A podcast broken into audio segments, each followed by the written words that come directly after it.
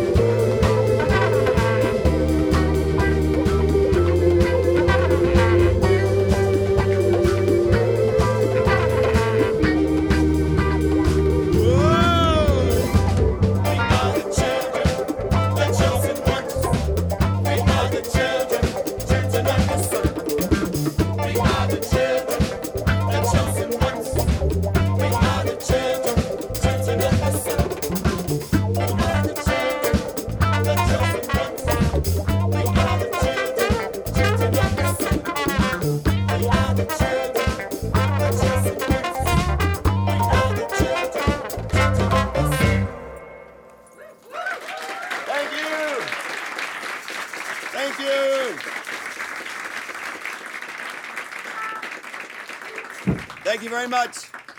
Thank you very much. We are the Golden Dawn Arkestra. I'm sorry we're having a, a, a outbreak of colds on our planet, so I'm a little bit under the weather. But we come here with a, a message to remind you, each and every one of you, that you are all human beings and you all come from the same planet and you all come from stardust and you are all merely vibrations. And you guys are right here in the center of this crazy world here in Washington, D.C. And we want to remind you that together we can change the planet because it's all just vibrations. And if we all think positively together, we can change this world. Do you understand me? Yeah. Do you hear what I'm saying?